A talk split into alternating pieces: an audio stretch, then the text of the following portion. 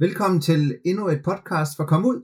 Jeg hedder Erik B. Jørgensen, og i dag er jeg faktisk ikke taget nogen steder.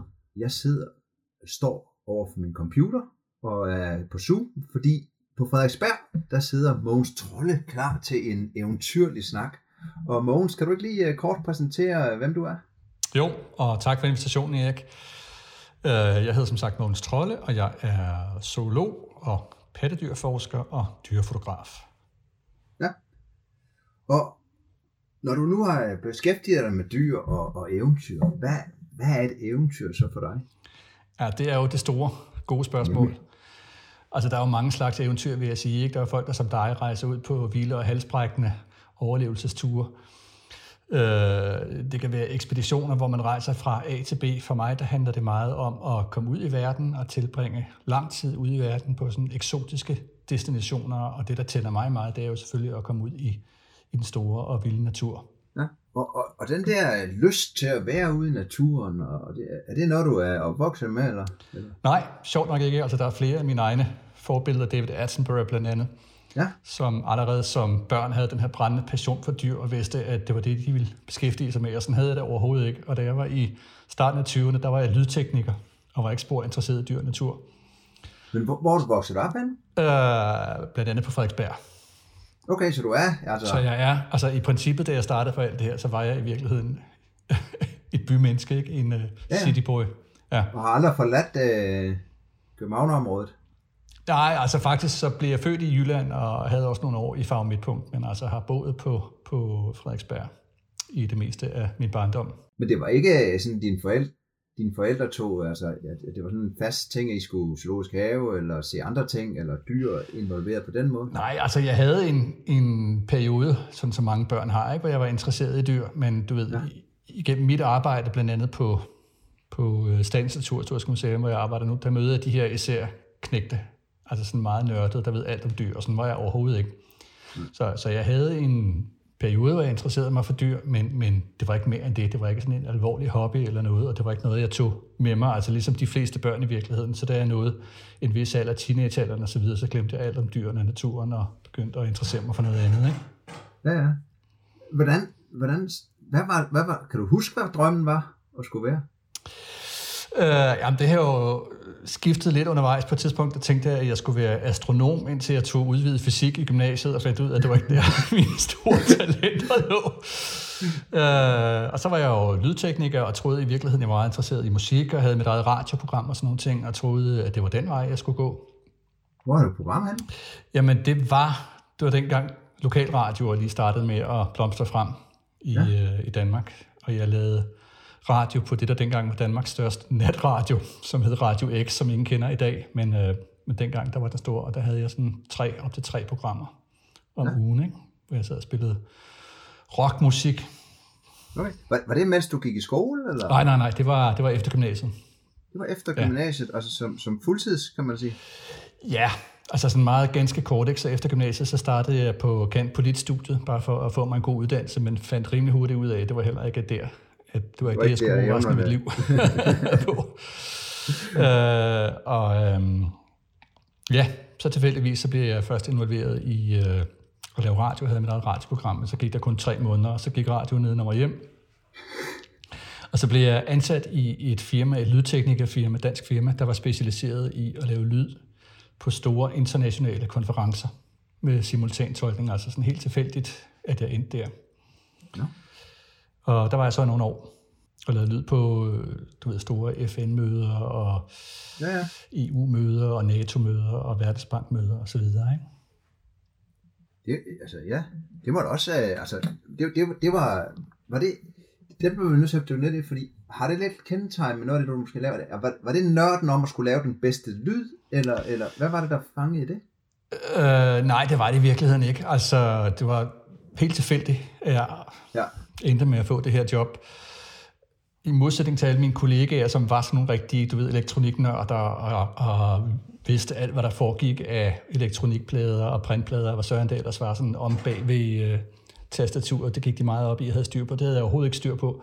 Det, der, som jeg synes var den sjove udfordring, det var at lave de her jobs, øh, og bare at få det hele til at, at spille, ikke? og gøre både tolkene, som jeg arbejdede tæt sammen med, de her simultantolke, øh, og møde arrangørerne, hvem det så end var, og, og gøre dem glade. Ikke? Så, så det var det, jeg synes, der var sjovt ved det job.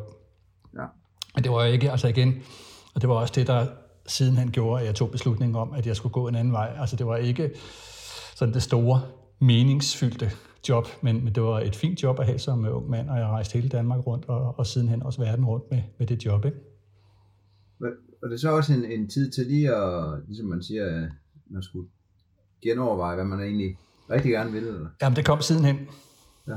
Øhm, altså på et tidspunkt, så blev jeg først sendt til øh, Thailand for at lave lyd på Verdensbankmødet i Bangkok, og så rejste rundt i Thailand med rygsæk tre måneder efterfølgende, og det var første gang, jeg var uden for Europa, og første gang, jeg rejste rundt i så lang tid, og der blev jeg fuldstændig bit af det her med at rejse. Ja. Og så et halvt år senere, så var firmaet så uforsigtige at sende mig på job i Rio. og efter det job, der tog jeg fri igen den her gang et helt år for at rejse rundt med rygsæk i Sydamerika. Ja.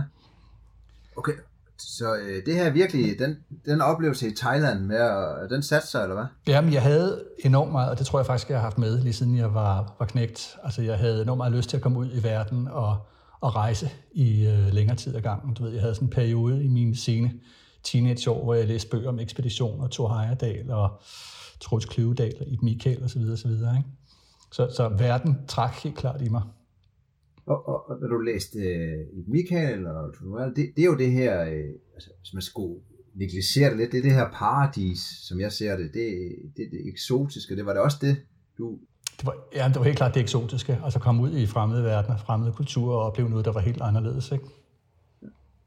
Så, så Thailand, det lærte dig ligesom, at det var rigtigt? Ja, det var Eller... første gang, jeg var ude så lang tid, ikke? Og, og første gang, jeg oplevede det der totalt eksotiske. Hvor gammel var du der? Det var starten af 20'erne. Ja, Thailand, hvad, hvad årstal er du det? Det har været i 91, så der ja. har jeg været 22. Og, og, da du så tog til Rio, var det så, med, var det så igen en indskydelse det år der, eller havde du nået at planlægge noget? Eller? Nej, altså det skal også siges. Jeg kan huske, at jeg mødte en, en tysker, som også var med. Jeg indgik sådan et internationalt hold af lydteknikere. Det var jo et meget øh, pudsigt og symbolsk, så var det den store miljøkonference i Rio i 92, jeg var over at lave lyd på. Ja. Øhm, og en af dem, jeg arbejdede sammen med, han var tysker, og han sagde, at jeg havde forestillet mig, at jeg skulle rejse rundt her i det her år i Sydamerika, og jeg har overhovedet ikke planlagt noget som helst. Altså jeg har måske siddet og, du ved, bladret lidt i en Lonely Planet, men det var ligesom det. Dengang var der ikke noget, der hed internet. Nej. Og han sagde til mig, at hvis jeg ikke havde brugt to år på at planlægge den her rejse, så kunne jeg lige så godt tage hjem igen og, og opgive det her foretagende. Øh, men, men nej, jeg havde stort set ikke planlagt noget som helst. Jeg havde sådan en forestilling om, at du ved, jeg kiggede på Sydamerika-kortet, og så tænkte jeg, at så ville jeg rejse rundt med uret. Det var sådan meget, en meget naturlig rute, tænkte jeg. Og uden at vide bedre, og det viser lidt om, hvor, hvor lidt forberedt jeg var, så var jeg på vej ned til den patagonske vinter, uden nogen som helst form for, for vinterudstyr så skete der så noget andet undervejs. Men, øhm, men ja, nej, så det var, altså igen, det var det der med bare ud i verden, opleve verden, ud og, og rejse ud i det ukendte. Ikke? Hvad, hvad det over der, hvordan foregik det så primært? Var det, var det mest alene, eller happede du på nogen, du mødte, og hvordan foregik det? Jamen altså, grundlæggende så rejste jeg alene. Ja. Men jeg ved ikke, om det stadig er sådan, men sådan var det meget i de gode gamle backpacker-dage, det du sikkert også selv oplevede, det her med, at så møder man nogen, på de her små hoteller, backpacker-hoteller, man bor på, eller, eller på andre destinationer, og så hooker man op og rejser måske sammen en uge eller to eller et eller andet, ikke? og så rejser man videre hver for sig. Så jeg mødte forskellige folk undervejs, og mødte, fik også nogle lokale venner i, i Sydamerika, som jeg boede lidt hos. Men uh, basalt set, så var det bare mig selv, der, der rejste rundt der. Ja. Og endte du så med øh, at holde din uh, uret rundt? Eller nej, overhovedet ikke. Nej. Nej, nej. nej. Nej, fordi så skete der det, at jeg tog til Paraguay og på et uh, temmelig uselt hotel i Asunción, hovedstaden der, der rendte jeg ind i to andre backpackers, der var i gang med at planlægge en tur til junglen i Brasilien. Ja. Øh, og spurgte mig, om jeg ville med. Og jeg var lige kommet fra Brasilien, men jeg tænkte, jamen hvorfor ikke, det lyder da spændende. Så jeg rejste med dem tilbage til Brasilien. Og så havde vi en fed tur ude i junglen. Øh, og så den ene af dem, en tysk pige, hun sagde så til mig, ved du hvad, du skal tage til Pantanal. Der havde hun lige været, og hun sagde, det vil lige være dig. Og jeg anede intet om Pantanal på det tidspunkt, men det passede meget godt med min rute, jeg ville videre til til Bolivia, så jeg tog til Pantanal, og det kom til fuldstændig at, at ændre mit liv sidenhen. hvordan, øh, nu siger du sidenhen, men, men hvad var det, der skete i Pantanal? Ja, så i Pantanal, der arrangerede jeg en tur med en lokal guide, Chill. Ja. Øh, og vi blev gode venner. Og så på et tidspunkt, så spurgte han mig så, om ikke jeg kunne tænke mig at arbejde for ham som guide.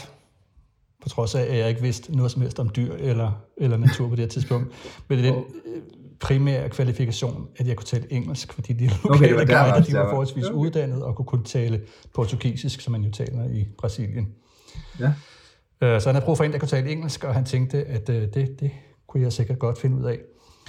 Og det synes jeg lød spændende, men øhm, det var i starten af min rejse, jeg var ikke sådan parat til at opgive min store rundfærd der i Sydamerika, så jeg sagde til ham, at det ville jeg overveje, og så rejste jeg ellers videre og rejste rundt i Peru og Bolivia, Andesbjergene, hele vejen ned til Patagonien, tomlede Patagonien rundt i et par måneder og kom ned til Ildlandet også. Og var oppe i Ecuador og så Galapagosøerne, og øh, da der så var gået cirka et år, så var jeg nået til Colombia, og min overlov var ved at rende ud. Og så skulle jeg simpelthen finde ud af, hvad jeg ville med mit liv, om jeg ville tage tilbage til Danmark, ligesom tage det sikre valg, og fortsætte min i og for sig udmærkede karriere som lydtekniker, eller om jeg ville satse på Pantanal. Og det, det var som sagt, det var internettet, og jeg har ikke været i kontakt med ham med Schill nede i Pantanal i to år, og jeg, undskyld, i, i 10 måneder, jeg anede ikke, om der stadig lå et job og ventede på mig, men jeg tog simpelthen chancen. Øh, og det er, når jeg sådan kigger tilbage på mit liv, så er det uden tvivl det vigtigste valg, jeg nogensinde har taget, for det kom til at fuldstændig at sende mig ud på en ny livsbane. Ja. Så jeg rejste tilbage til Pantanal ja. og fandt Schill, og tre dage efter jeg var nået frem, der sendte han mig ud i Pantanal som guide for min første gruppe. Og så endte jeg med at bo herude i Pantanal de næste to år. Så du, boede, ja. så du var ikke hjemme i tre år? Og jeg var lige hjemme og vende, men det var fordi, at jeg øh, undervejs, der fandt jeg ud af, at Pantanal er meget truet. Så jeg satte mig for ung og idealistisk og naiv, som jeg var, at lave mit eget naturbevaringsprojekt. Så jeg rejste til USA og til London og til Danmark for at du ved, opsøge NGO'er, organisationer, naturbevaringsorganisationer, og prøve at se, om jeg kunne finde støtte til det her projekt. Så der var jeg lige hjemme og vende i Danmark, men ellers så tre år i træk i, i Sydamerika. Ikke? Så, hvordan var det så pludselig at komme fra, altså nu lyder det altså, når man har rejst rundt alene og bestemt, hvad vej du vil tage, og så skulle være guide og, og vise andre det. Var det, faldt det bare helt naturligt, eller? Ja, på en eller anden måde. Altså på trods af, at jeg jo aldrig har guidet før, eller lavet noget lignende før, og jeg jo selvfølgelig ikke vidst i starten noget som helst om hverken dyrene eller naturen. Men øh, altså det der med at rejse rundt kan jo noget. Det der med, at man hele tiden flytter sig og oplever hele tiden nye steder. Men jeg vil sige noget, som jeg også er blevet rigtig glad for, og som jeg gør meget sidenhen, det er det der med at være fast et sted i længere tid ad gangen, så man rigtig har tid til at man sige, synke ned i stedet og synke ned i rytmen og lære stedet ordentligt at kende. Ikke? Ja. Hvad, hvad, når du var guide, hvad, hvad, hvad, hvad er det, du guidede? Altså, var det en blanding af udlandsk, og hvad bestod en, en sådan typisk tur af? Altså, det var backpackers dengang, ja. og øh, det var fra, fra hele verden, ikke? Og det var, altså det første år, da jeg arbejdede for ham her, Schill, det var sådan meget primitiv turisme. Vi boede simpelthen i camps derude, ikke? Jeg sov i hængekøj nærmest et år i træk. Øh, eller man sov i telt, og vi lavede, øh, du ved, havde bålsted, lejrbål hver aften og sådan noget. Og så gik vi bare rundt til fods og ledte efter dyrene.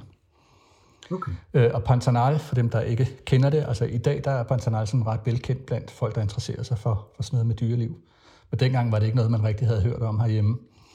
Øh, det ligger i Brasilien syd for Amazonas, og det er verdens største vådområde. Det er, hvad er det, tre og gang større end Danmark. Og så det bedste sted i Sydamerika at se dyreliv. Og det er sådan en blanding af åben savanne og sump og skovøer, så det er sådan noget landskab, man, man bevæger sig rundt i. Ja. Så, så øh, altså de her ture, de varede typisk fire dage træk, og så gik man bare rundt og, og ledte efter dyrene derude og kiggede på, hvad der nu var af spændende ting at sige. Så det var stort set øh, fra den ene gruppe til den anden? Og... Ja, og altså jeg, tit så blev jeg derude, og så, du ved, så Schild der, han sendte den ene gruppe efter den anden ud til mig, og så, du ved, så blev de sendt hjem, og der kom nye ud, så jeg blev derude lang tid i træk, ikke? Og altså som sagt, jeg var jo bydreng, da jeg startede, og faret vild hele tiden, når jeg gik rundt ude i naturen. Hvilket er jo lidt uheldigt, når man er guide, og kendte overhovedet ikke dyrene. så, så, øhm, Og jeg fandt det ud af fra en af de første turister, jeg havde, at Chill, han solgte mig med, når han sådan samlede grupper ind i byen, at uh, jeg havde boet derude i to år, og jeg vidste alt om dyrelivet og kulturen og sådan noget der. Ikke? Så jeg var virkelig udfordret til at, at starte med. Ikke? Hvordan, men, hvordan katten lærte du så? Havde du et dyrleksikon? Eller nej, hvad, hvad gjorde altså, der er mange ting, som man, vil, som man nemt kunne gøre i dag for at lære dyrelivet at kende. Ikke? Så jeg fik, jeg fik fat på et du ved, lille teaterkigger, der er en gammel fuglebog til at, at starte med. Så var der et, øh, en forskningsinstitution i øh, den her lille grænseby til Bolivia, Corumbá, hvor turen udgik fra. Øh, og hver gang jeg var tilbage i byen, så sad jeg hele dagen lang øh, og du ved, forsøgte at læse videnskabelige artikler og bøger på portugisisk, som jeg ikke kunne på det her tidspunkt. Og det var ligesom min start på i virkeligheden de her zoologiske studier. Ikke? Øh, men så lærte jeg altså mig selv efterhånden, øh, lærte og de forskellige dyr at kende, og lærte, og, hvor jeg skulle lede efter dyrene, hvordan jeg skulle finde dem, øh, lærte at genkende deres fodspor, deres lugter og deres lyde osv. Og det var en stor del af, af den her fantastiske oplevelse for mig ved at bo ude i naturen. Det var at, at lære at færde sig ude. Ikke? Ja. Og, og hvad, altså, når du så har været der et par år og, og lært rigtig meget, hvad, hvad var det, der gjorde, at du du blev mæt, eller havde lyst til andet? Eller? Ja, der skete flere forskellige ting. Altså, jeg, det var jo i pan, jeg plejer altid at sige, at det var Pantanal, der forførte mig. Det var her, jeg fik den her store passion for dyreliv, som jeg stadigvæk har her over 25 år senere. Øh, og det var her, jeg fandt ud af, at jeg ville arbejde med, med dyr. Øh, og jeg blev også involveret i forskningsprojekter og conservationprojekter, altså naturbevaringsprojekter ude. Men jeg fandt ud af, at hvis det var det, jeg ville seriøst, så havde jeg brug for en eller anden form for uddannelse. Ja. Øh, og så skete der også det, bare sådan ganske kort fortalt, at jeg blev gift med en amerikansk kvinde, øh, og det gik forfærdeligt galt, så vi blev skilt efter et par måneders øh, honeymoon til Patagonien. Øh, så efter de her tre år i Sydamerika, så havde det sådan, nu er jeg sgu egentlig parat til at tage hjem til Danmark og lige få en øh, puster og starte på, på biologistudiet og starte på det ja. næste kapitel. Ikke? Men det er jo sådan, altså, når man ser tilbage på sit liv og sådan noget der, altså, det er jo, når man ser tilbage på det, så tænker man også, altså, sidde to år derude, altså selvfølgelig bliver man jo helt vildt påvirket og trukket ind i det og sådan noget der, men man har også brug for at, at komme ud af det og tilbage igen, ikke? Altså, det, det er jo sådan nogle livsperioder, man har. Ja. Jeg vil sige, Pantanal var, var fantastisk, og når jeg kigger tilbage på mit liv, så de her to år, og måske i virkeligheden især det første år, hvor jeg boede i en hængekøj og gik rundt i bare til med langt hår og en øh, sådan noget, rovfuglefjer bag øvet og sådan noget der, ikke? og det, det der Robinson Crusoe-liv, det, øh, det var bare fantastisk. Ja, det kan jeg forestille mig det der. Jeg, jeg har det samme altså, med min øh, oplevelse, da jeg tog til Saturn Sirius. Altså, det var også der, jeg blev formet. Så, så man har jo sådan nogle livsbegivenheder der, som er, har været det vigtigste valg ikke? i sit liv. Ja, ja helt bestemt. Hvad, når du så gik op for, at du skulle have en, en, en uddannelse, hvad, hvad, hvad gik tankerne så imod? Altså, jeg vidste, jeg ville være solo, fordi jeg ville arbejde Det vidste du allerede? Ja. ja. ja. Okay. Og ret hurtigt så fandt jeg ud af, at jeg ville specialisere mig i pattedyr. At det var ja. det, jeg ville forske i. Så og, du tog direkte hjem for at studere, eller Ja, direkte hjem og startede på biologistudiet. Hvad, hvad årstal var startede du der? 94, 95? 95. Ja. Og hvor, hvor, hvad, hvor, hvor tog du i København? Hvad? Det var København. Ja, ja, for jeg tænkte, du skulle ikke væk fra, fra Fødeø. øhm, Hvordan var det så at komme fra øh, det frie liv derude og, og sætte sig ind i, i storbyen på en bænk? Det var, det var meget mærkeligt. Altså jeg vil ja. sige, det var især mærkeligt at starte på biologistudiet, fordi nu havde jeg været ude i den rigtige verden, ikke? og du ved, lige inden jeg tog afsted, der holdt jeg forelæsninger på universitetet for de lokale biologistuderende og underviste dem i Pantanals dyreliv. Ikke? Og så pludselig... Gjorde du det, når du var hjemme fra guide? Nej, nej det gjorde jeg altså, ja, i Pantanal. den sidste periode, de her to år, jeg boede i Pantanal. Ja, okay. Ja. Og så lige pludselig selv at sidde på skolebænken med alle de her unge mennesker, der lige var kommet ud af gymnasiet og sad og smed med madpapirskugler og viskeleder og sådan noget der til forelæsningerne. Ikke? Det var, det var sådan lidt antiklimatisk. Ja, du var blevet 26 der, eller sådan noget, ikke? Ja, hvad er jeg blevet, skulle Hvornår? se. Hvornår er det, du Jeg startede i 95, jeg var født i 68. Ja. Øh, ja, så 26, da jeg startede på biologistudiet. Det kan man godt se, så har man lige de der, øh, ja, 4-6 år ældre end, end de fleste. Jeg vil så også sige, at når jeg så havde sådan nogle af de, de der lidt hårde kurser som statistik og rugbrødsfagene der, man har de første par år, der vidste jeg, at det gav mening. Jeg vidste, hvad jeg kunne bruge det til ud i den virkelige verden. Ikke? Så det, øh, det har da hjulpet mig med at komme igennem de der første sådan lidt sure år. Ikke? Hvor mange år er det egentlig? Selve studiet? Ja. Jamen altså i princippet så tager det jo fem år. Det tog så øh, lidt længere for mig. Ja.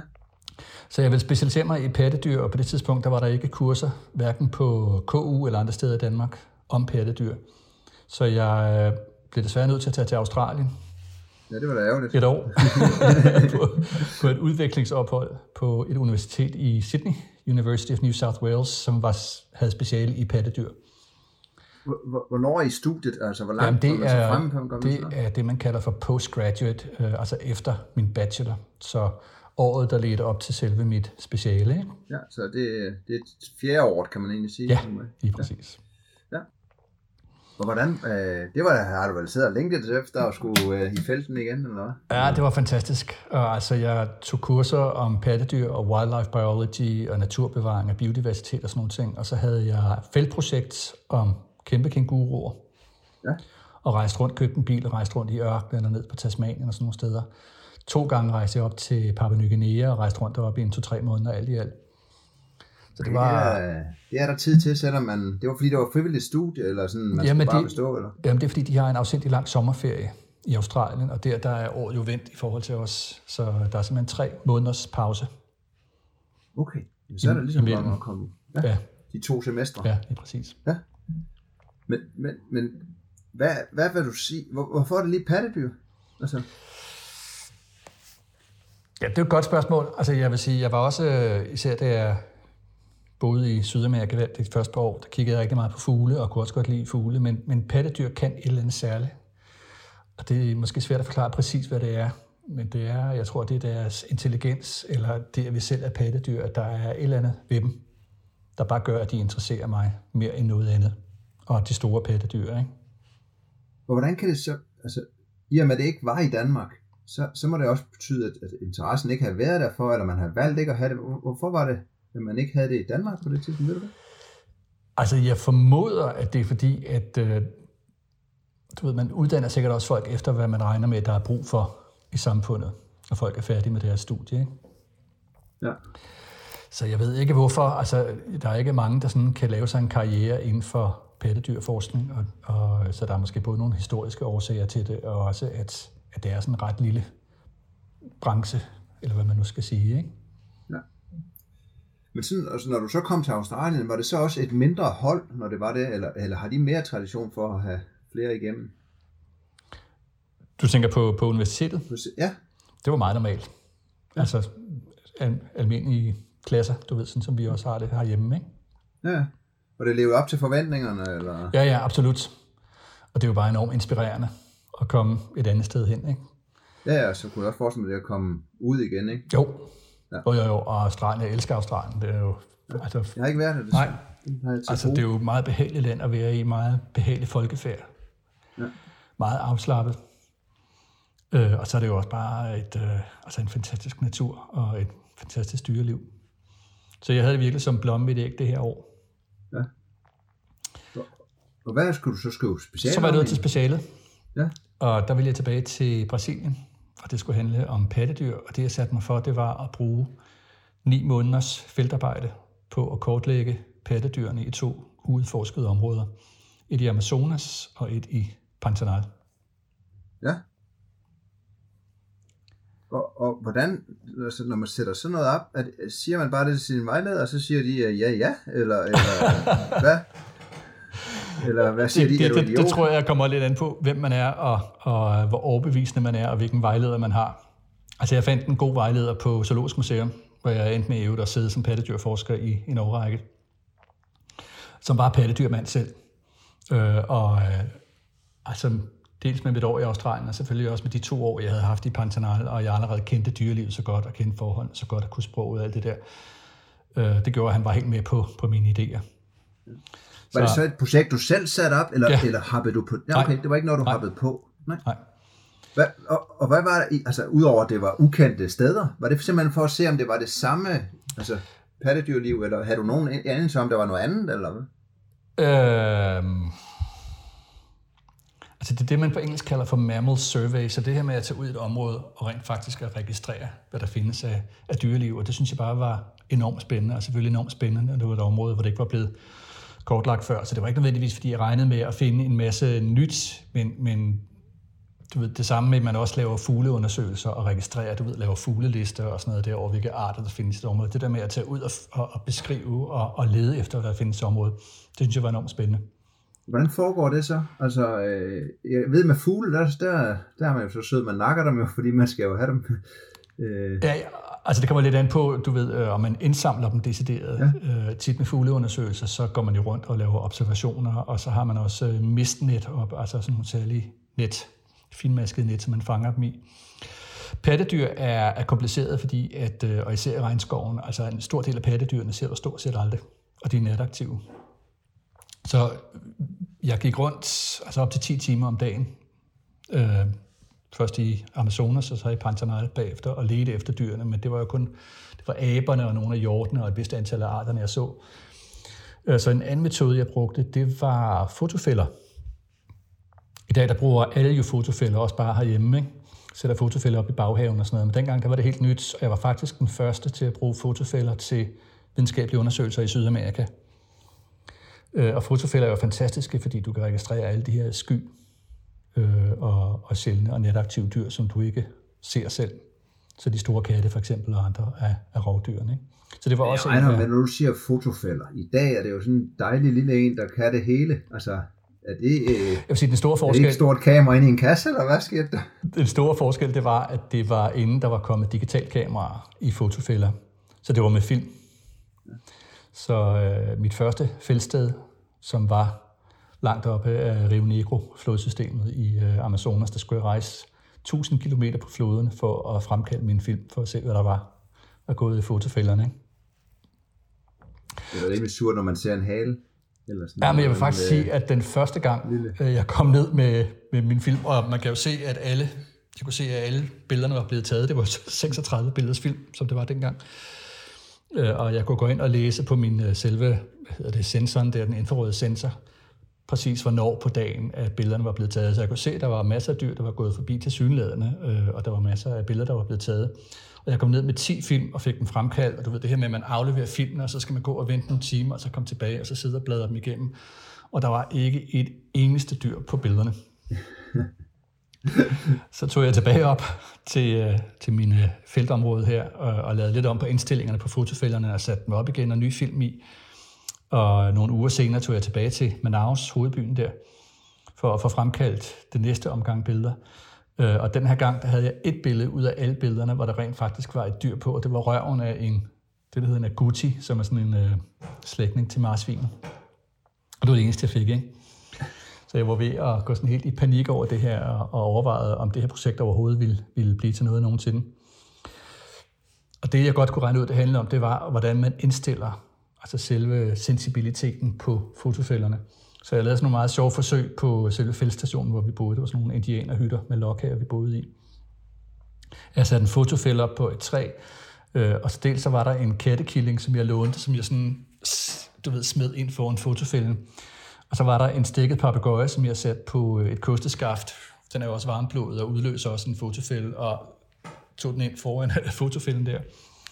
Og fik så en idé til, hvordan jeg kunne øh, indstille fotofælderne for at få det til at fungere. Og heldigvis tredje gang, der begyndte det at myldre med dyr på, på mine billeder. Jamen, det er jo, det er jo øh, de hårde lærepenge, ikke? Jo, i dag der går det jo bare ud med digital kamera, og så, ja, så kan du bare sidde og bladre igennem og se, hvad der er kommet på. Ikke? Så det var en rimelig, jeg vil sige, langsom øh, læringskurve der i starten. Du havde kun én øh, fotofælde? Jeg havde seks fotofælder med seks. på den her tur. Ja. Var det nogen, der var, altså, var de fremstillet på den tidspunkt, eller skulle du selv? Øh, de var fremstillet. Ja, ja. du kunne have seks med, ja. ja. Så var det, var det så fire en halv måned i Amazonas først? Det var fem måneder i Amazonas. Ja.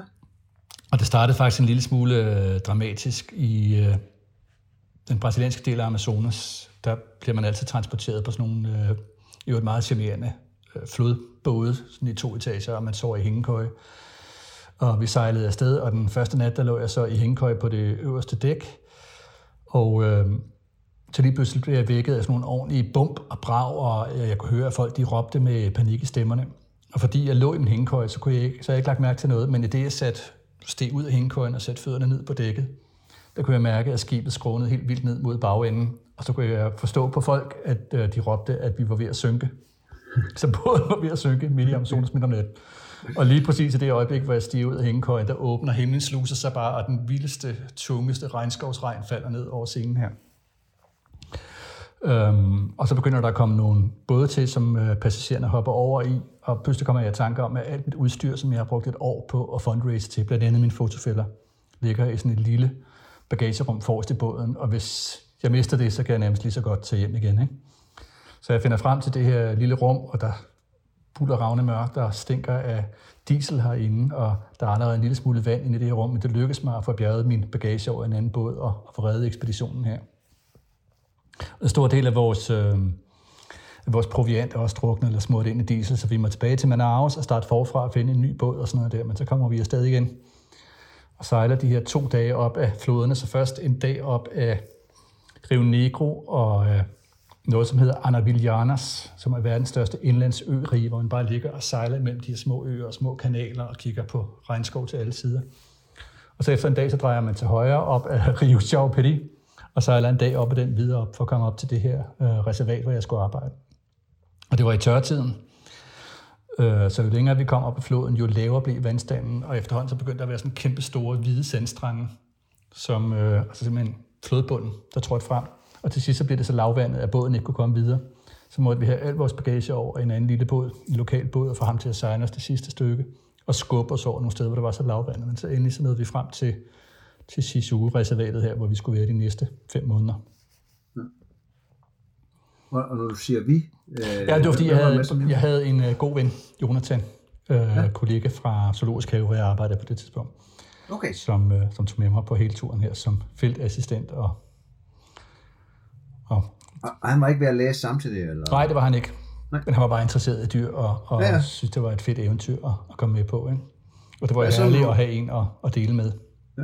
Når du så bruger de der 10 måneder på det her, øh, og du har et år til at lave det speciale, har du så kun øh, to måneder til nej, at det Nej, dengang der var man ikke så, øh, så rigid med det.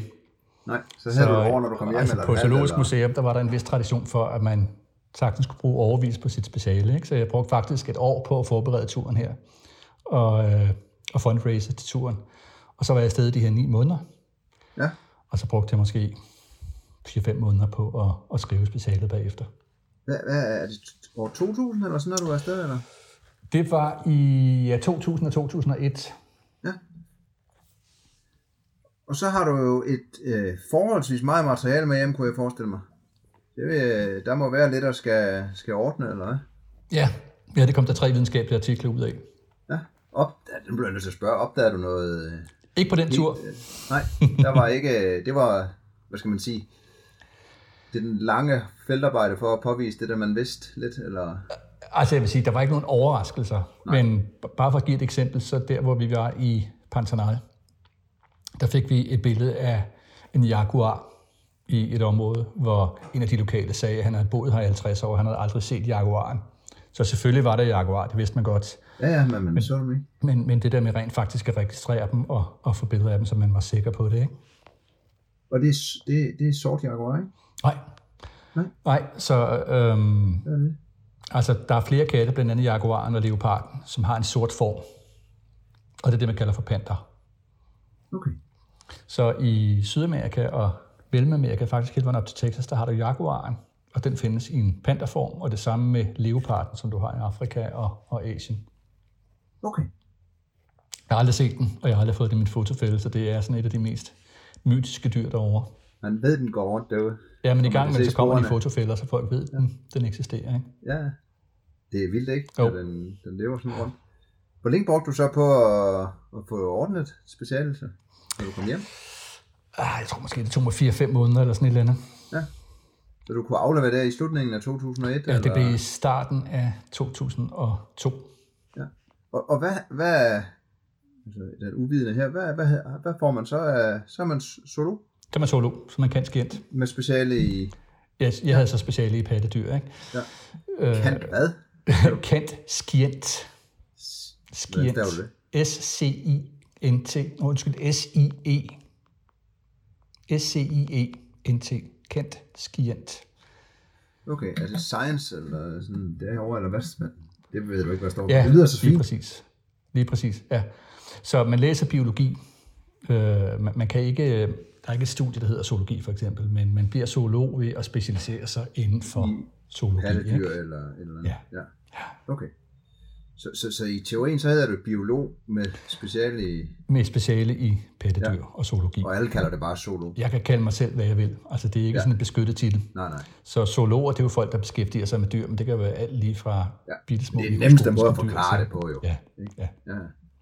Hvad, hvor, når man så afslutter noget, man, man har gået i gang, så, så har, man, har du vel også haft en, en idé. Var det så at, at fortsætte med det, du havde, altså det, du skrev speciale om, eller hvad, hvad var? Altså det her med fotofælder, øh, som, som som sagt var helt nyt i Sydamerika, det var en metode, som man også... Altså jeg, havde, jeg var blevet inspireret til det, fordi man havde brugt det i Indien, øh, undskyld, i Asien, det var Sumatra, den første artikel, jeg så, til at undersøge øh, tiger. Ja. Øh, og dels så registrerede man, altså fotograferede man mange flere tigerindivider, end man overhovedet drømte om, fandtes i det her område. Og dels så registrerede man også alle mulige arter, som man enten ikke vidste fandtes i det her område, og endda også arter, man aldrig nogensinde før havde fået fotograferet naturen. Og da jeg læste den her artikel, som var i starten af, af mit biologistudie, så blev jeg fuldstændig tændt på at, at lave det samme i Sydamerika, fordi der er bare et eller andet med at tage ud og lede efter det, ikke nødvendigvis de ukendte, men det der, man ikke lige går ud og, og ser. Ja, det mytiske. Altså. Ja. Ligesom vi startede med eventyr, ikke? Så, så, øhm, og så synes jeg, ja, jeg elskede feltarbejde, jeg elskede at være ude i, i naturen, ude i junglen i mange måneder i træk, ikke? og have den der hverdag med at gå rundt i mange timer hver dag, og bare være til stede herude. Ikke? Sådan ligesom den rytme, der er ved at være ude på den her måde. Øh, så, det der at have lyst til det jo, men noget andet det er jo, altså, hvordan kan den, får du skaffet penge til sådan noget? Ja. Hvem?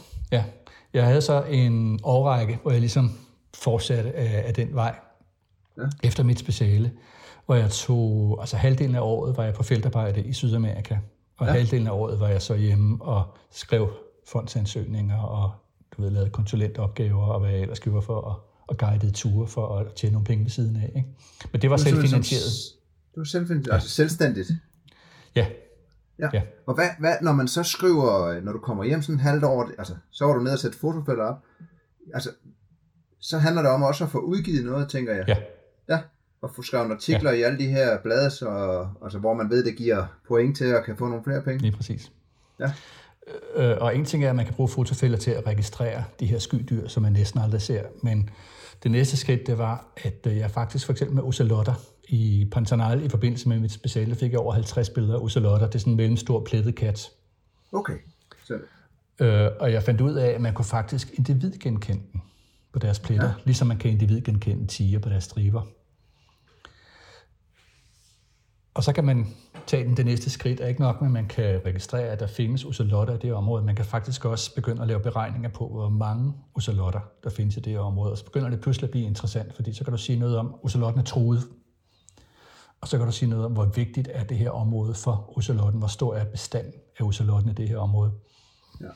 Så den metode, den, øh, den brugte jeg på... Øh, altså, jeg lavede et til studie i Pantanal, hvor jeg undersøgte øh, ocelot og udgav også artikel med den samme metode, både for puma og mankeulv. Og det var den første artikel nogensinde, der kom med et estimat for det, man kalder for densiteten af mankeulve, det vil sige, hvor mange mankeulve findes der inden for et område. Ikke? Så hvis du skal finde ud af, hvor vigtigt er, lad os sige, en nationalpark eller et andet område for at bevare en bestemt art, så du ikke bare kan gå ud og se, hvordan pokker skal du så finde ud af, om der er mange eller få. Det kan du så gøre ved hjælp af, af fotofælder og den her metode. Ikke? og hvilken område man bør frede Ja, først. lige præcis. Kan du lige sætte nogle ord på mankeulven? Ja, stor er et helt fantastisk dyr. Det er verdens største medlem af hunde- og ulvefamilien. Øh, Den er på højde nogenlunde med en Grand Danois. Ja, Man er sådan meget slank, har ekstremt lange ben, store ører, er rødpelset. Og så lever den af små knæver og vilde tomater især. Så fuldstændig ufarlig for mennesker, men øh, er stor og, og ser fantastisk ud. Og som lever i sådan de her græssletter i, øh, i Sydamerika. Så i, også, altså, var det så primært, altså de områder, du studerede det her i, var det det område, du kendte fra, da du også, eller langt Mankeulven, det, fra? det var faktisk øh, det sidste område, som jeg studerede. Det var i det, man kalder for Cerradoen, som øh, er sådan et, øh, man sige, Brasiliens svar på den afrikanske savanne. Ja. Og nu ved jeg ikke, om du kender spor til ham, der hedder P.V. Lund, men øh, hvad hedder det, Ib Stangerup skrev en, en ret kendt bog engang, der hed Vejen til Lagoa Santa, om den her danske naturforsker, der i 1830'erne, han levede jo samtidig med, med Darwin, øh, havnede i Brasilien og havnede i øh, det område, der hed Lagoa Santa i Minas Gerais i Brasilien, og brugte 10 år på at udgrave knogler af forhistoriske dyr fra nogle store huler, der er i det her område. Han er meget kendt i Brasilien, ikke så kendt øh, herhjemme. Men hans undersøgelse af forhistoriske dyr var fuldstændig epokegørende i forhold til Sydamerika og, og vores viden om, hvad der fandtes tidligere i, i Sydamerika. Ja. Og tilfældigvis så mødte jeg to brasilianske forskere, som var besøgte Zoologisk Museum, hvor jeg også havde kontor der, fordi de skulle kigge på hans samlinger af dyr fra dengang han boede der i 1800-tallet. Og da de så hørte om, øh, hvad det var, jeg kunne, så blev de meget begejstrede, fordi de ledte netop efter en med mine kvalifikationer, så de inviterede mig simpelthen. Så de var i gang med at man kan sige, genåbne og genundersøge Pipelunds huler i det område, der går Santa. Og de ville godt vide, hvad der fandtes af dyreliv i dag rundt om hans huler, så man ligesom kunne sammenligne dengang med, hvad der fandtes i dag. Så de inviterede mig simpelthen til at komme med mine fotofælder og, øh, og lave projekt her og undersøge rundt om Pipelunds huler, og tog mig med ind i hans huler, og du ved, viste mig hans, hans de mærker, man kunne se, fra han havde siddet og hakket i, i jordlagene og udgravet sin dyr. Ikke? Så det var ret, det var ret fantastisk at, at prøve det. Men nu var det vel også rykket op? Altså nu er vi jo de der... Det, det var oppe i 0 på et eller andet tidspunkt. Ja. ja. Har du fået digitale fotofilmer? Nej, stadigvæk ikke. Det nåede jeg aldrig til. Nej. Nej, okay. Så du var stadigvæk i gang hvis, med de Hvis jeg lige må, må hoppe et nyt tilbage, ja. øh, så mødte jeg en anden forsker på Zoologisk Museum, som besøgte samlingen netop for at kigge på Pippi Lunds indsamlinger. Og hun hed Louise Emmons, og hun var en af mine store helte på det her tidspunkt. Hun var den førende ekspert i sydamerikanske pattedyr, og du ved, jeg havde læst hendes bøger i overvis og citeret hendes videnskabelige artikler i mit speciale. Og hun inviterede mig simpelthen til at lave et projekt sammen med hende og stå for et øh, projekt, hun havde fået en idé til i øh, Perus Amazonas. I, I et område, der hedder Rio Madre de Dios, floden af Guds moder. Som er altså, igen, når man er interesseret sådan i Sydamerika og dyreliv og biodiversitet, så er det her område er sådan lidt the holy grail. Og de havde oprettet et nyt reservat og skulle simpelthen øh, undersøge, hvad der fandtes herude. Og, og hun kunne så bruge mig med mine fotofælder, så jeg endte med at bruge et halvt år herude på at arbejde sammen med hende på det her projekt. Ja.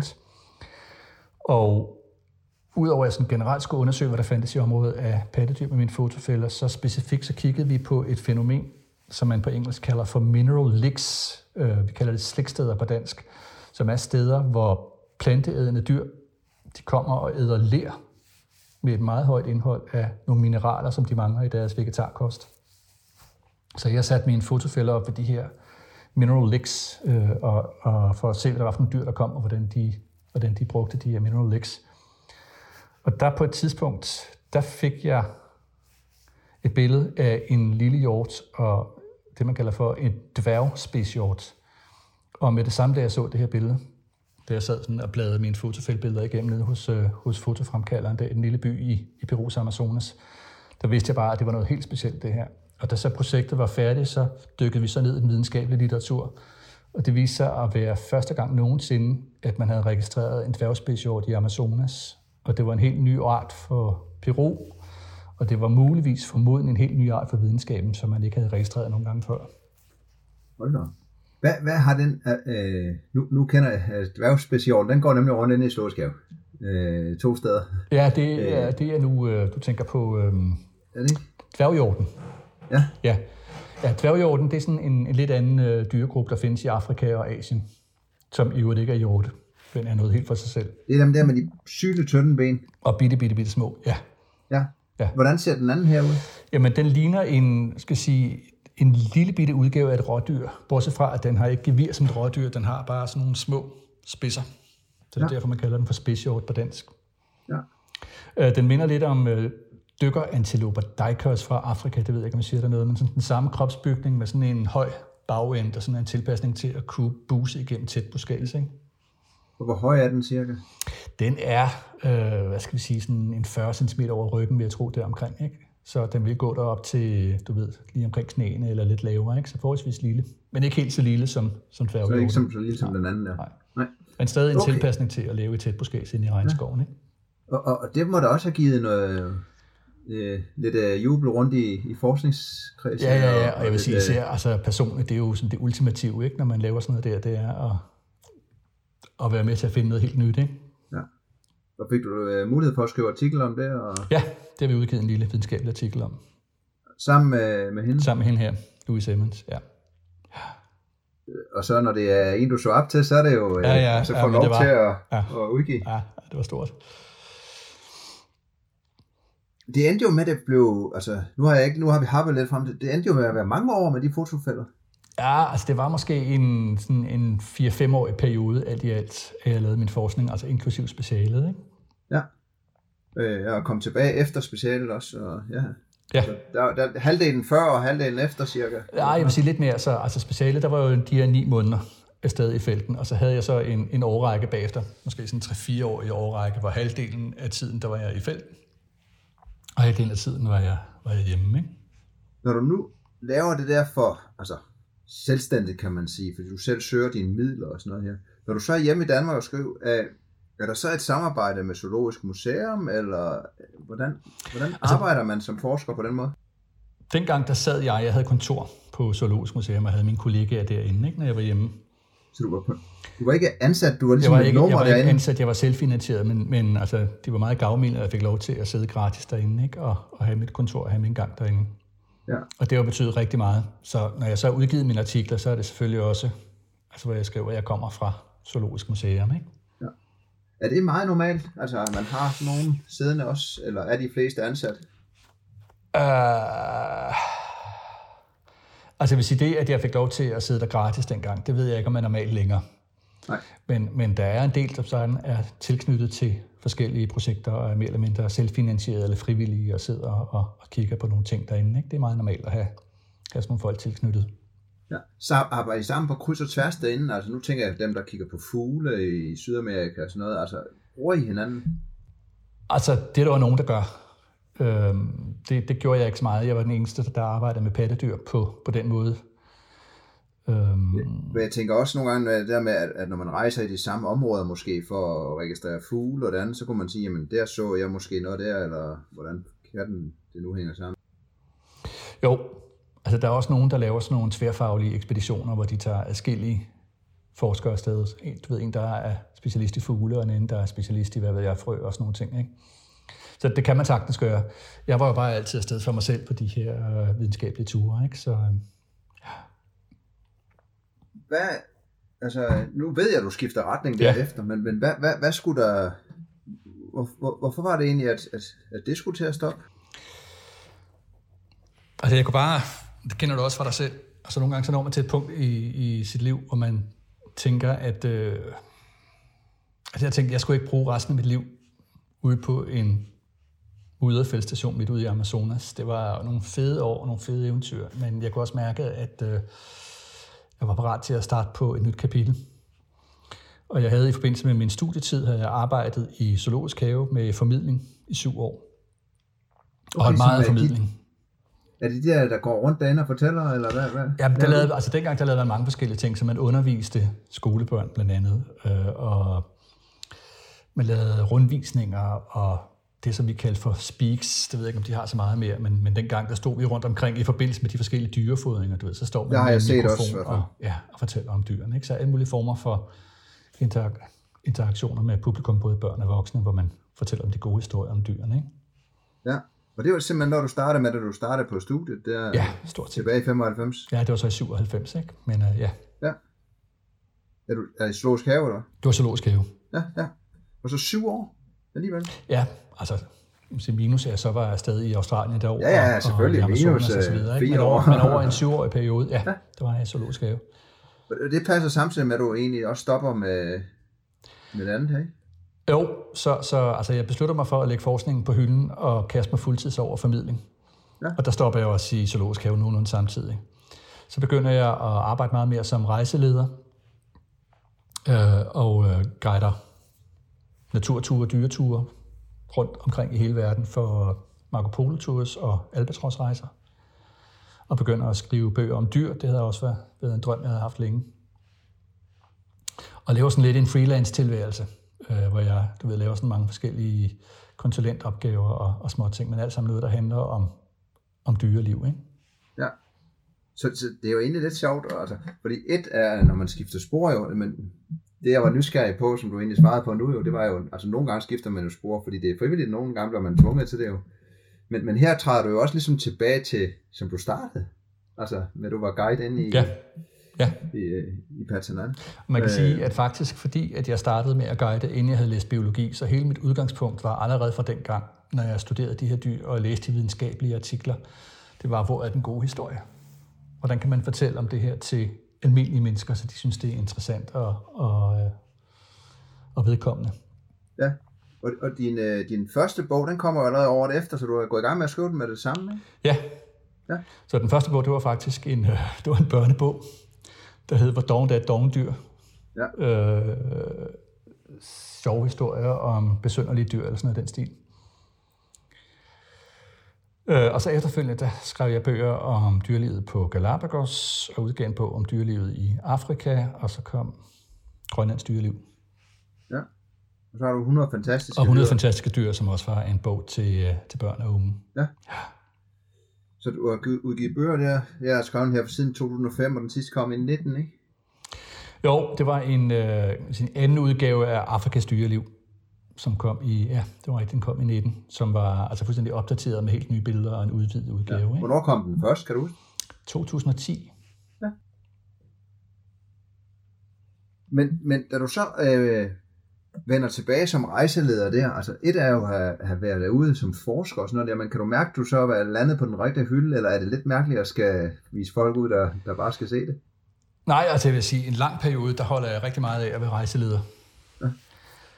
Fordi det, der er med forskningen, det er, at den er meget...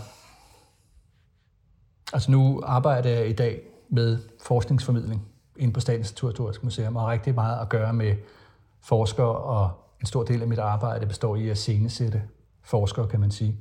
Ja. Øh, jeg synes, forskning er enormt spændende, og det er spændende at, at lave forskning, men det, jeg savnede, det var at nå ud til flere mennesker, end jeg gjorde med min egen forskning. Og det er jo det, man kan med formidlingen, ikke? Men du kom jo ikke mere hjem af at være rejseleder, kan jeg nej, nej, nej, nej, nej, nej. Ja, det var sådan set heller ikke det.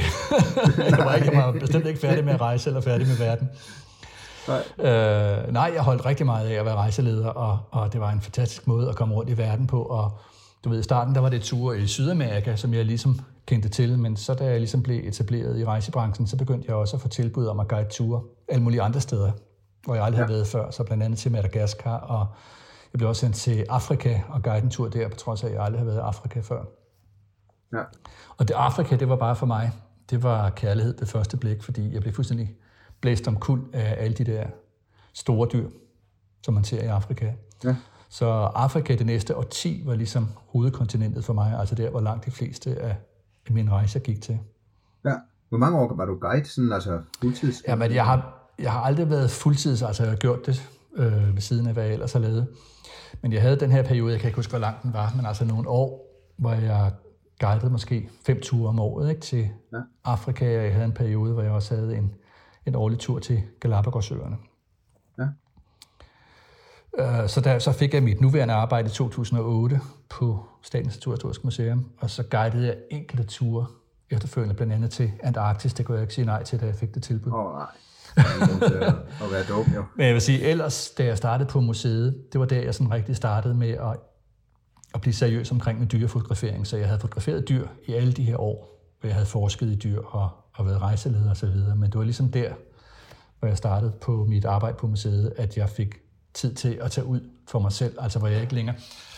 Det der med at tage ud som rejseleder, øh, er en fantastisk måde at komme rundt i verden på, og man kan dele sin egen passion for noget med, med folk.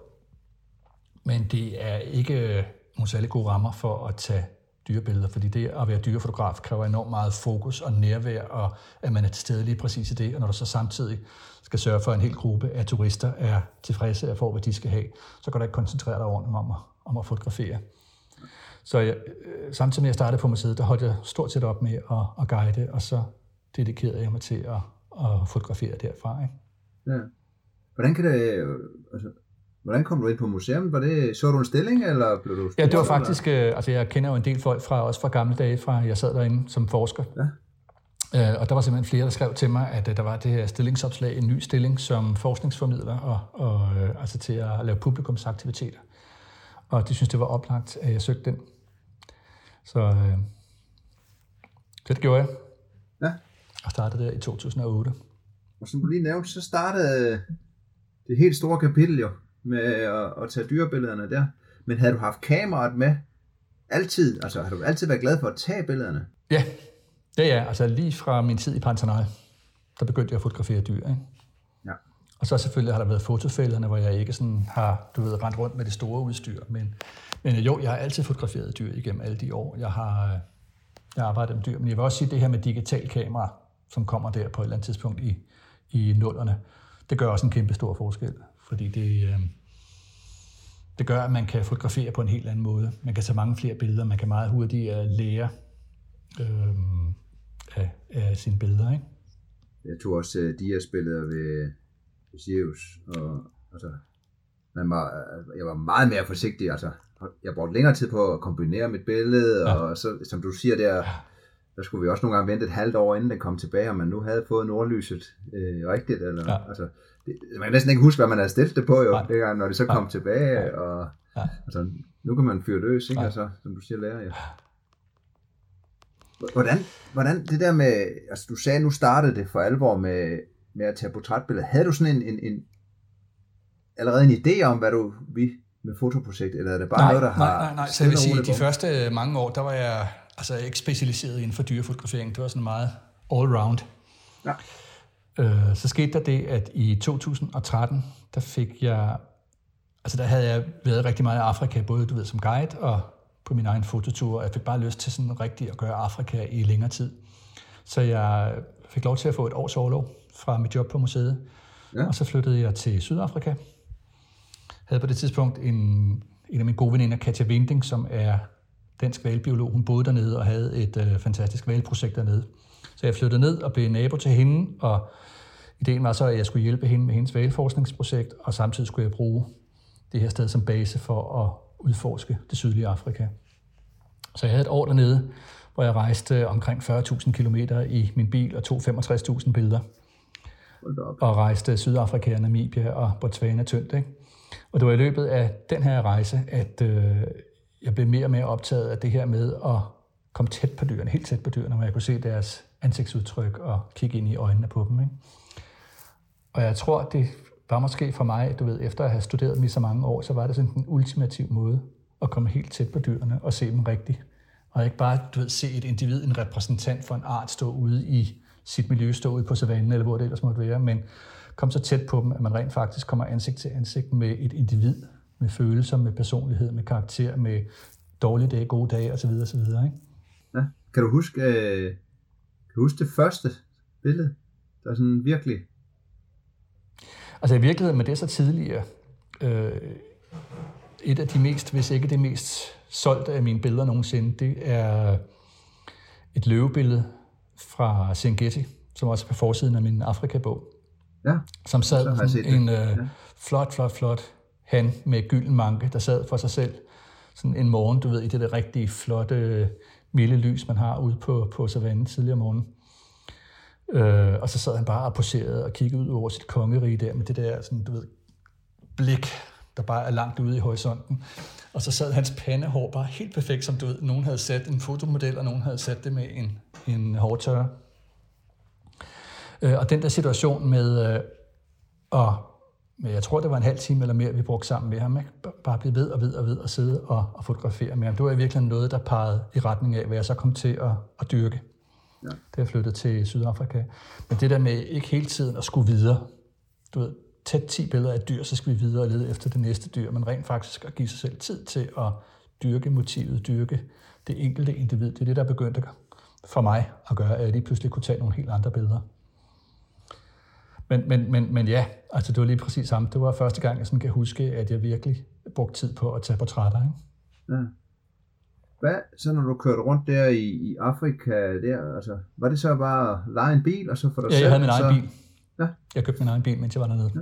Og så bare, øh, når du fandt det der, en flok, så bare sidde der så længe, som de overhovedet gad, du var der? Ja. Ja. ja.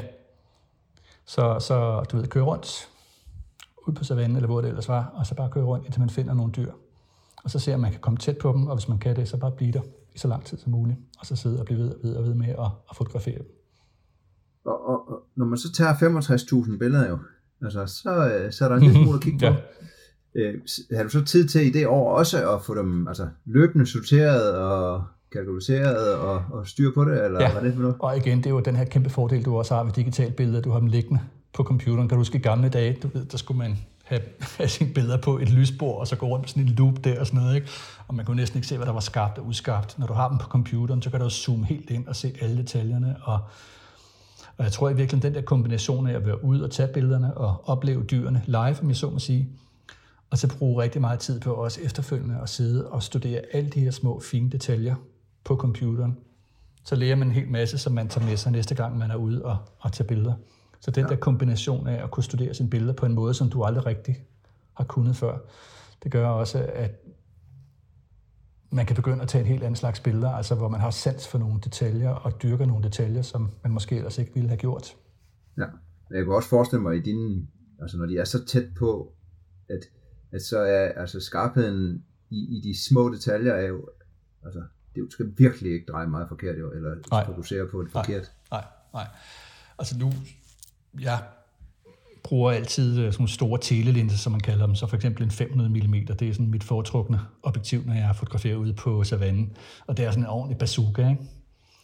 Og jeg skyder aldrig håndholdt, altså altid fra stativ, eller øh, hvis jeg er ude på safari, så er det altid med det, man kalder for en beanbag, som man lægger i øh, sit vindueskarm, og så lægger man kameraet ovenpå, og så bliver det holdt helt roligt. Ikke? Så for mig er det en enorm vigtig del af portrættet, at det er pivskarpt, så du har den her stoffelighed i portrættet, kan se alle detaljerne. Ikke? Og nu, nu nævnte du lige sådan en sidekommentar, du dit mest solgte billede. Altså, hvornår begyndte du at sælge billeder?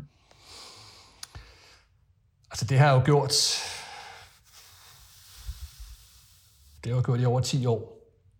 Men jeg vil også sige, at jeg har jo været i den meget privilegerede situation, at jeg har ikke været, du ved, jeg har haft mit gode job på museet. Så jeg har aldrig afhænget af at skulle leve af min fotografering. Og på et eller andet tidspunkt, så tog jeg simpelthen en øh, beslutning om, at jeg vil aldrig tænke penge eller økonomi ind i min fotografering. Så når jeg vælger, hvilke dyr jeg skal ud og fotografere, så er det aldrig, fordi jeg tænker, at det kan jeg tjene en hel masse på. Det er altid ud fra min fascination ud fra, hvad det er, der, der tiltrækker mig rent fotografisk. Så jo, jeg har solgt billeder, men du ved, det er aldrig noget, jeg, jeg har aldrig gjort et stort nummer ud af at sælge mine billeder. Øh, og det er aldrig noget, jeg har, har kunne leve af på nogen måde. Du, du, er du på sådan en platform, eller hvordan ja, ja, noget ja, ja, forskellige platforme. Jeg kender ikke, hvordan nej. det er. Nej. Så kan du bare se, at så er der en avis, der har købt dit løvebillede. Og... Ja, ja, og så sker det, altså, jeg vil sige nu især med Instagram og også til dels Facebook, men der er der jo byråer, som hele tiden er på udkig efter nogle nye interessante billeder, og sådan adskillige gange om året, der får jeg henvendelser fra byråer i England, som har set nogle billeder og spørger, om de må, du ved, om vi ligesom kan lave en historie på det og prøve at sælge det ud til, til nogle aviser. Ikke? Så det er typisk den måde, det sådan sker på, at, at magasiner eller agenter henvender sig til mig og spørger, om de må bruge nogle af mine billeder. Da du så ligesom er, er, har haft et år i Afrika og kommer hjem der i 14 til dit, dit job, så kan jeg regne ud, så må du have fået et hav af de uh, portrætbilleder, som du, du gerne vil have. Ja, der kom der, jeg havde en, uh, ja, nærmest, jeg ved, halvanden måned efter jeg kom hjem fra Afrika, der havde jeg en stor fotostilling inde på Zoologisk Museum, som hed Øjenkontakt. Den tror jeg, jeg har set billeder på. Ja, og fik enormt god respons på den, og netop den her vinkel med portrætterne med at, at se nogle sider af dyrene, ja. som, øh, som mange måske ikke havde set før. Det fik jeg rigtig god respons på, og det var også med til at inspirere mig til ligesom at fortsætte af, af den her vej, ikke ligesom blive ved med at, at arbejde i den her niche. Og det næste, så skete, det var, at jeg tog til øh, Etiopien, ja. og brugte en uge oppe i det, der hedder Simian Mountains, og der er vi sådan helt oppe i 3-4 km højde. Og her lever der en øh, helt særlig abe, som hedder en gelada. Ja øh, som jeg synes var, var spændende, var oplagt at se, da jeg alligevel var i øh, Etiopien. Nej, det ligner sådan en slags øh, bavian. Det er ikke en bavian, men det ligner sådan lidt en bavian, og han har en kæmpe stor manke, og så har de sådan et øh, nøgen timeglasformet rødt brystmærke. Øh, og de laver så det der med at flappe overlæben op, når de skal sende en trussel. Så de har sådan en kæmpe stor lyserød underside af overlæben, og så sådan nogle, nogle af, af verdens længste hjørnetænder blandt øh, primater. Så meget spændende aber. Den brugte jeg en øh, uge på at, at fotografere, og hver dag brugte jeg mange timer med dem. De lever i nogle af de største flokke af alle primater, altså med flere hundrede individer i, i deres samfund. Og jeg fik simpelthen lov til at sidde midt inde i deres samfund og opleve deres hverdag sådan på 3-4-5 meters afstand. De accepterede ligesom, at jeg var der, så længe man bare kiggede dem i øjnene og sad stille og roligt, som de er okay med. Men man var der, og der var jeg fuldstændig blown away af de her aber, fordi jeg havde dyrket det her med ansigtsudtrykkene så meget, og så lige pludselig kunne jeg se, at aber, de kan simpelthen bare noget, som ingen andre dyr kan, og det er det her med ansigtsudtrykkene. Så det var det, der ligesom tændte mig. Ja, lige præcis. Ja. ja. Men det var da være lidt specielt at sidde derinde, så lige pludselig så blev du prikket på skuldrene af en eller anden unge eller noget andet, der lige kommer. Ja, nogle gange så kommer de lidt tæt på. Altså jeg vil sige, jeg opsøger, jeg prøver aldrig selv at røre ved dem. Men jeg har oplevet en gang imellem, når jeg har været ude og arbejde med aber, at de sådan kommer hen og skal tjekke mit, uh, mit kamera ud. Ikke? Ja, du har et fantastisk billede, hvor der er en, der står, og har jeg set på det træfoden, ja. hvor det står og, ja. og, og, og, og, ja. prøver at billeder, eller ligner det jo. Det er fra Sulawesi, øh, en abe, som man kalder for uh, topmakak. Ja. Og de er, og det er sjovt, fordi normalt, jeg vil i hvert fald sige, mange aber, og det gælder mange dyr det hele taget, de bryder sig ikke om øjenkontakt, fordi det er tit et udtryk for, at man det er en trussel, eller man vil dominere dem, eller har en eller anden form for intentioner med dem, som de ikke bryder sig om. Så normalt så undgår jeg øjenkontakt med de her topmakakker. De kigger selv dig i øjnene. Øh, og rigtig tit, når de sådan går forbi, det var det samme igen, at jeg sad, du ved, midt inde i flokken i 14 dage træk. Øh, og de gik tæt forbi mig hele tiden, og især de unge, hver gang de gik forbi mig, så kiggede de op på mig og øh, lavede øjenkontakt, og så øh, smiler de simpelthen, så de blotter tænderne og laver sådan et stort, øh, du ved, tandpasta-smil. Og hos andre aber, der er det et udtryk for, at man er underdanig, og det bliver brugt sådan i konflikt. Men den her abe, der er simpelthen smil, fuldstændig som et menneskeligt smil. Øh, og de elskede også deres eget spejlbillede. Og jeg har jo det her store objektiv øh, med et glas forrest, som de kan spejle sig i. Så det skete øh, altså næsten dagligt. Jeg sidder altid nede på jorden, når jeg fotograferer aber, for at komme helt ned i øjenhøjde med dem. Øh, og det skete øh, stort set dagligt, at de sådan kom hen, nogle af de her lidt yngre individer, øh, og helt forsigtigt og stillede sig op foran mit objektiv og tog fat i min modlysbind, og så kiggede de simpelthen ind på deres eget spejlbillede og stod og studerede det. Og den her video, du snakker om der, der, øhm, der jeg lige rejst mig fra strækbenene og gik et par skridt væk fra, fra mit øh, kamera, der stod der på mit stativ, og så var der en abe, der kom hen og begyndte at håndtere det fuldstændig som man kunne forestille sig en dyrefotograf, ikke? der sådan kiggede rundt og kiggede ind og havde sine små, fine hænder på, øh, på kameraet. Så det var noget helt særligt, når man får lov til at, at opleve det på den måde. Ikke? Ja, ja. Så den lige lurer dig lidt, hvad du har gået og lavet og set dig nogle dage.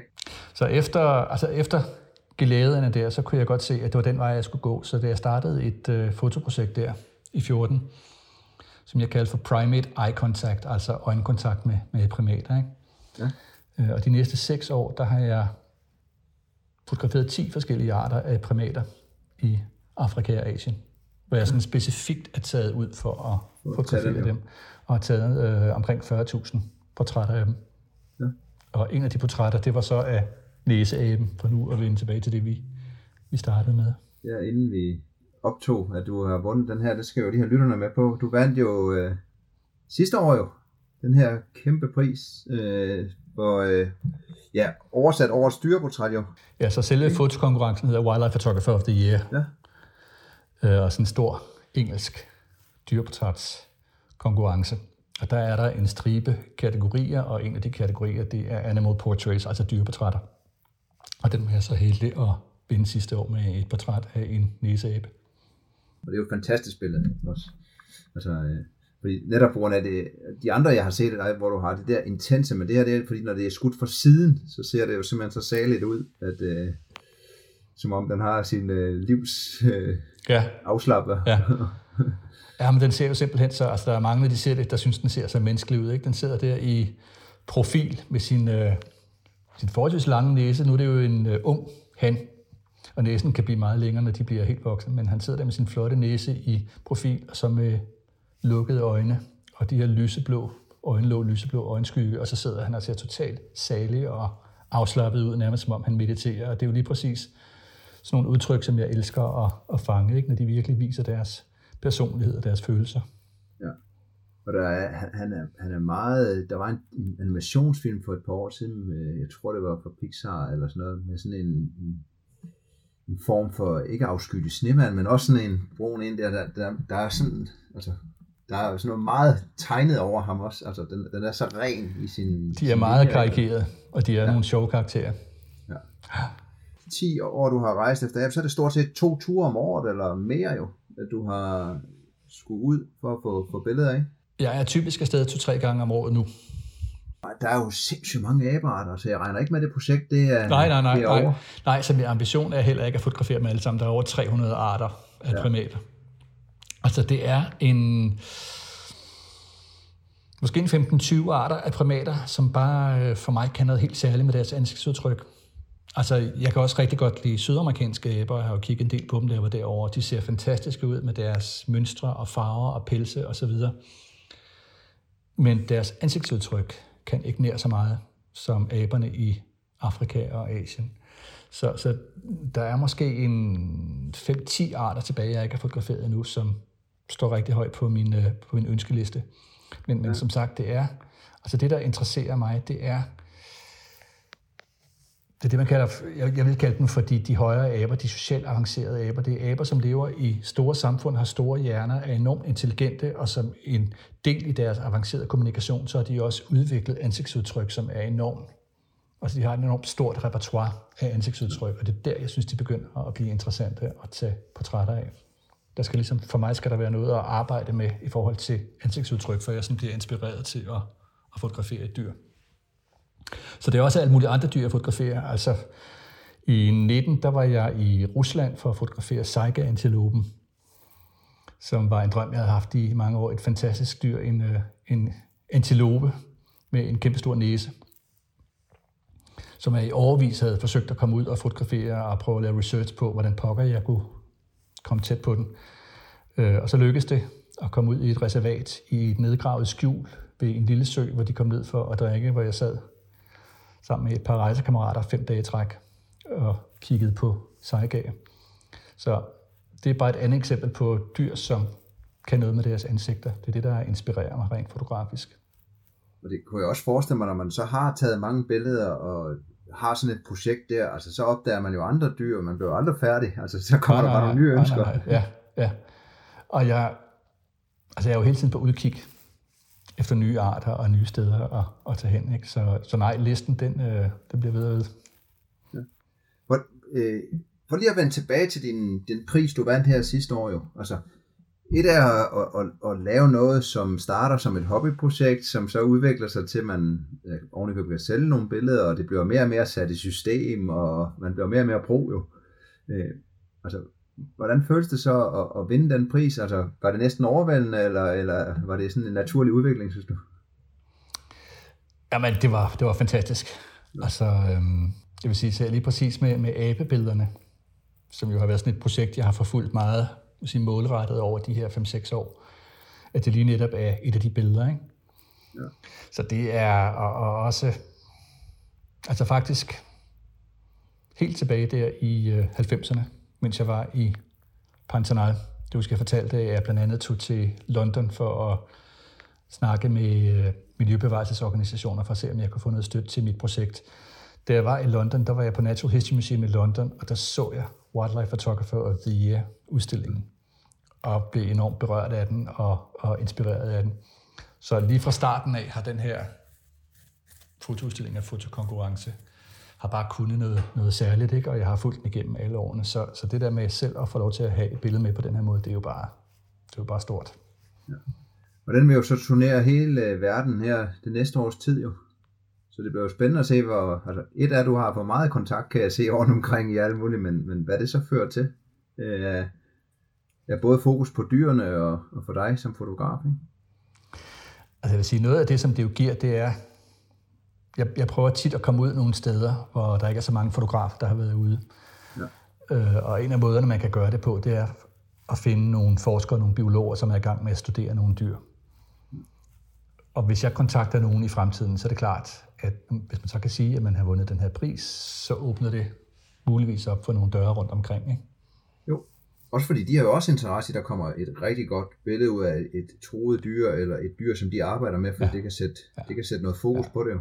Og der er vi mennesker jo også primitive på den måde, at, at når vi bliver rørt af et billede, eller det er sødt eller noget, så er vi jo 10 gange mere til at bevare et dyr, end hvis vi jo, er bange og, for det. Og du ved, hvis jeg kan komme og sige, at øh, hvis jeg får lov til at komme med jer ud, så får I lov til at bruge nogle af mine billeder til jeres formidling i forbindelse med jeres projekt og sådan noget der. Ikke? Så, så øh, ja, jeg håber, at det giver nogle spændende muligheder i fremtiden i forhold til at, at komme ud nogle nye steder. Ja. Æ, øh, nu, nu kommer det oplagte spørgsmål. Er du på vej med en fotobog på et tidspunkt? Eller ja, men altså, ja, i princippet ja. Ja, okay. Jeg skal have udgivet den her Primate Eye Contact fotobog, coffee table bog. Selvfølgelig skal jeg det. Det er, er oplagt. Ja. Uh, så uh, det har jeg jo skulle længe. ja. Så uh, lad os se, om, uh, om den kommer i år. Men, uh, men ja, det er der helt klart uh, forhåbningen, at jeg får, får udgivet sådan en på et tidspunkt. Ja, noget vi ikke har, har nævnt, det er jo, at uh, du har udgivet en bog, der hedder Grønlands dyreliv, så du må også have, have har taget en del billeder på Grønland jo. Ja, det har jeg faktisk ikke. Det var jo et samarbejde med Uri Goldman. Ja, nemlig. Øh, og han er hovedfotograf på bogen, og du ved, den flotte sneugle på forsiden af bogen, det er også hans billede. Ja, det kan jeg godt huske, ja. Så det var, det var, det var efter Afrikas styreliv, så skulle jeg finde mit næste projekt, og så mm. tilfældigvis så mødte jeg Uri. Ja. Øh, og i løbet af en halv time, så havde vi fundet ud af, at vi skulle lave den her bog sammen, for det var også en tanke, han havde gået med. Og jeg har altid været enormt fascineret af ja, dyrelivet i Arktis i det hele taget, ikke? at de kan overleve de her ekstremer, det kender du altid selv. Ikke? Jeg mm. synes, det er enormt fascinerende, deres tilpasninger og de liv, de lever deroppe. Ikke? Så, øhm, så vi fandt ud af, at vi skulle lave den sammen, så jeg skrev teksten, og han var hovedfotograf på den. Okay. Så øh, du, du har ikke... Er det, er det også en drøm, der ligger og skal, skal denne vej, hvor det er, er koldere? Altså igen, jeg tror, det, jeg kan lige sige, at i den forbindelse, der havde vi en øh, fantastisk tur til øh, Østgrønland. Ja. En vintertur for at lede efter øh, isbjørn. Og boede i en lille fangerhytte i Kaptubin. Jeg ved ikke, om du har været der forbi. Jeg har ikke været i Kaptubin. I et par Nej. uger. Og I også med, med Morten Hilmer, som du måske Ham kender til. Ja. ja. Fantastisk tur. Første gang, jeg var i, i Grønland. Øh, jeg vil sige, det der kommer til at, at drive det for mig, i hvert fald i de kommende år, det er, hvor de dyr, jeg har lyst til at fotografere, er. Og en af de dyr, jeg har på min liste, det er valrossen. Ja. Jeg har kontakt til et sted i uh, Sibirien, altså Rusland. Ja. Til et sted, der lyder helt fantastisk. Ja. Hvor man enten skal ud i helikopter, eller du vil køre over tundraen i, i dagvis for at komme ud og bo i et lille lokalsamfund og sådan noget der. Øh, valrosser har jeg aldrig set eller fotograferet, men, men de kan også noget med deres øh, udtryk, som jeg synes er, er interessant. Ikke? Det er helt sindssygt at stå. Ja. Øh, der er jo et sted, hvor man kan sejle ud af Sirius, hvor vi, altså, hvis vi kommer, går i land og går mm. rundt og ind, så er de ligeglade. Og så kan du stå sådan en meter halvanden fra sådan en halvanden tons fedt. Ja. Øh, store stødtænder, der er hakket ned i sanden, for de ikke skal, skal være der. Og så lugter de, og de bøvser, ja. og de prutter, og ja. de har mimik, men man tænker bare, hvad? Det er dyr, hvorfor er det på verden? Så kommer det ud, så får det bare en halv meter vand under sig, og så bliver det bare havets gazelle, ikke? Ja. Altså, altså er det, det Sandø? Ja, det er Sandøen, ja. hvor de bare ligger. Det har jeg ja. været ude mange gange. Ja, fantastisk. Ja, det har jeg selvfølgelig hørt om at se billeder fra. Ja, ja. Øhm, så, så, så det er jo øh, fantastisk. Og, og det er jo det der, som jeg kan fornemme lidt på dig, når man kommer tæt på dyr, eller ser dem og observerer dem i længere tid, så begynder man jo at se personlighed. Og, ja, lige præcis. Øh, det er lige præcis det, du siger med at give sig god tid, ja. og begynde at lægge mærke til detaljerne, ikke? Ja. Jeg, jeg har lidt samme oplevelse med, med, med alle de isbjørn og grizzlybjørn, jeg har mødt for eksempel, at, at de har forskellige personligheder på den ja. måde, de kommer nogle gange. Ja. Altså nogle er mere nysgerrige, nogle er mere legesyge, nogle er sådan lidt mere, øh, altså det er mig, der bestemmer. Og sådan, altså, man begynder at kan se forskellene, når man ser ting mange gange. Ja. Men det er jo der, jeg, det er der, jeg synes, det begynder at blive interessant lige præcis. Ja.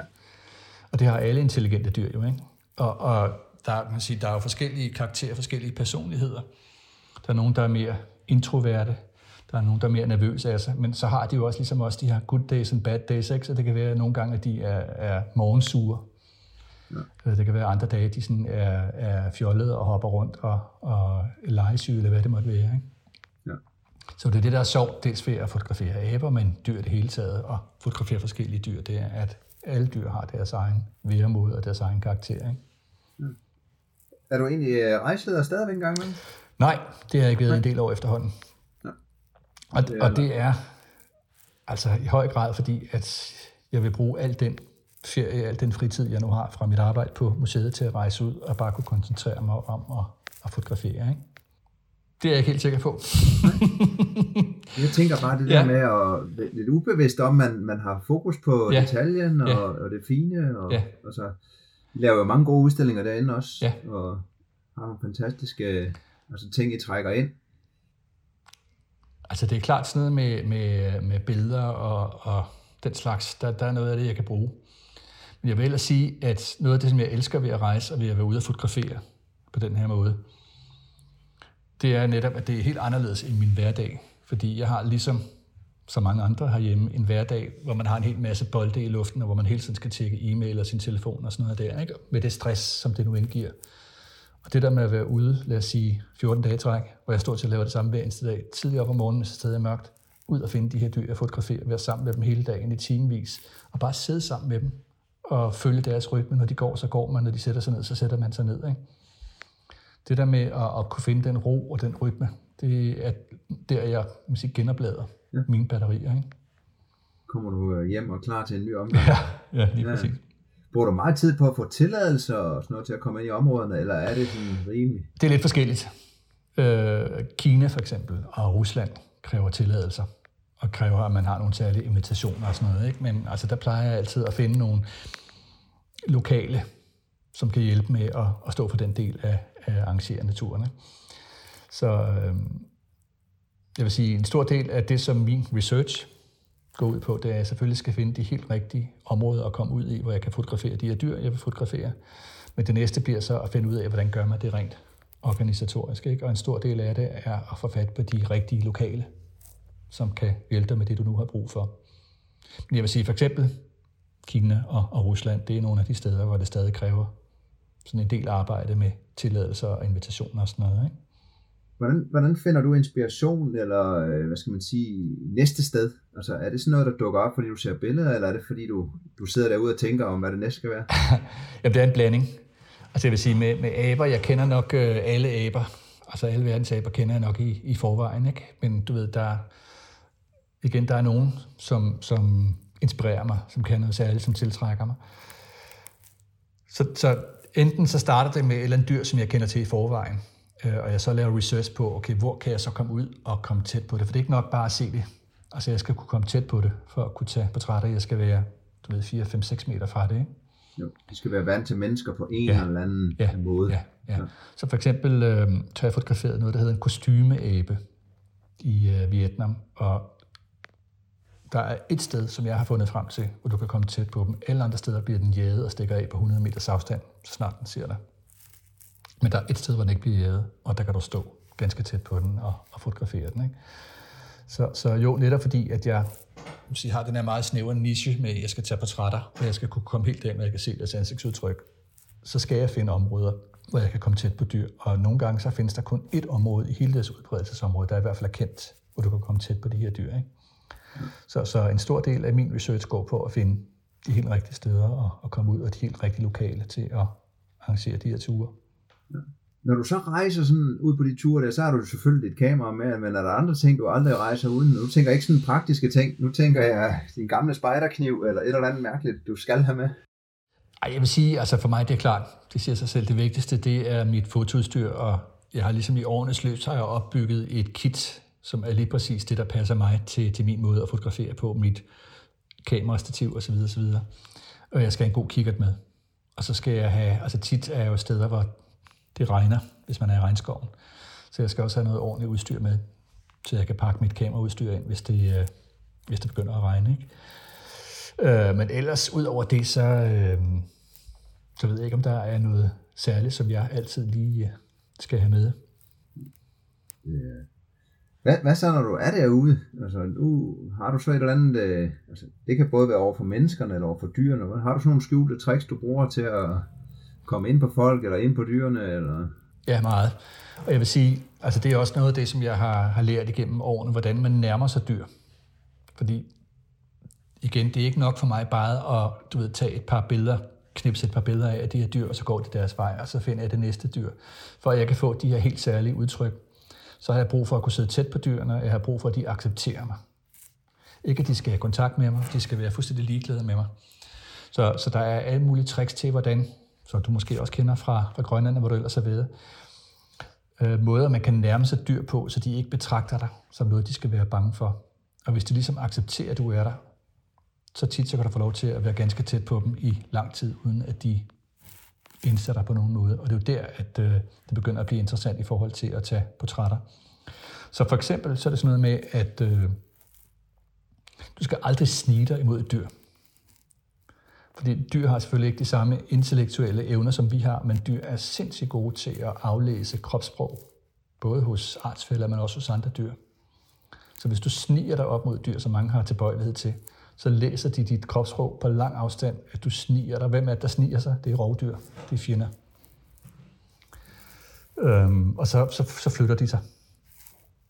Så når jeg nærmer mig dyr, så, så jeg gør det stille, jeg larmer ikke, man skal man må ikke larme. Men i virkeligheden så har jeg sådan en kropssprog, hvor jeg sådan lidt daller rundt. Jeg ser sikkert morsom ud, hvis man står og, og kigger på mig udefra. Men gør alt muligt for at, at udtrykke, at jeg ikke er et rovdyr og jeg ikke har intentioner om dem. Så jeg går sådan måske zigzag og drejer lidt rundt om mig selv og kigger alle mulige andre steder hen. Øh, og så kan det være, at de bliver sådan lidt nysgerrige og kigger lidt på en, men igen, man trigger ikke deres, øh, man sige, deres flugtrespons, deres fjenderespons. Ja. Lad være med at øh, kigge i øjnene på dem.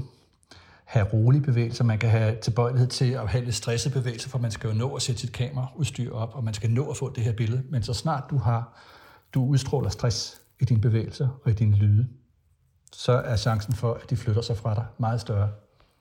Så simpelthen udstråle ro og være helt stille. Jeg er med at kigge den lang tid i øjnene, så jeg sidder jo og kigger på dem igennem mit øh, kamera. Og det registrerer de ikke på samme måde, som hvis jeg sidder og kigger direkte på dem, og de kan se, at jeg prøver at, at få en kontakt med dem. Ikke?